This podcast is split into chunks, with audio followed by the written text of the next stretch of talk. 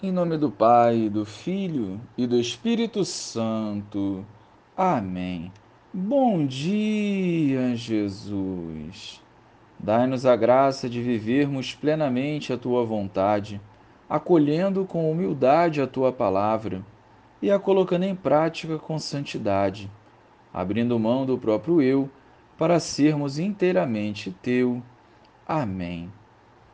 Naquele tempo, disse Jesus aos seus discípulos: Tomai cuidado para que vossos corações não fiquem insensíveis por causa da gula, da embriaguez e das preocupações da vida.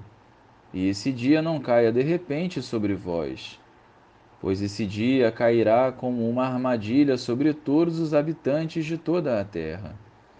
Portanto, ficai atentos e orai a todo momento a fim de ter forças para escapar a tudo o que deve acontecer e para ficardes de pé diante do Filho do Homem.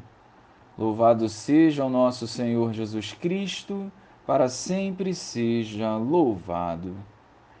Jesus vem ao longo desta semana nos falando do momento de sua volta, o qual julgará todos nós.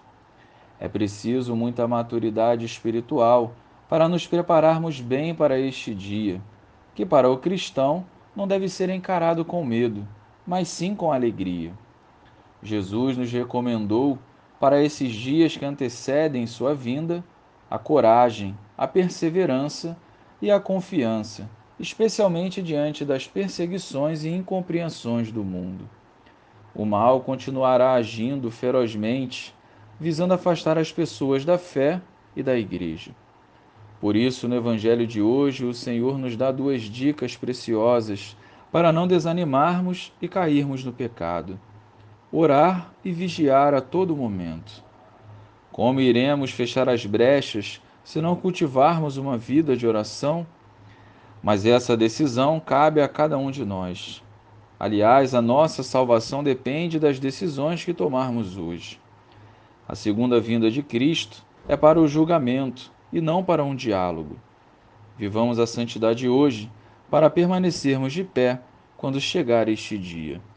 Glória ao Pai, ao Filho e ao Espírito Santo, como era no princípio, agora e sempre.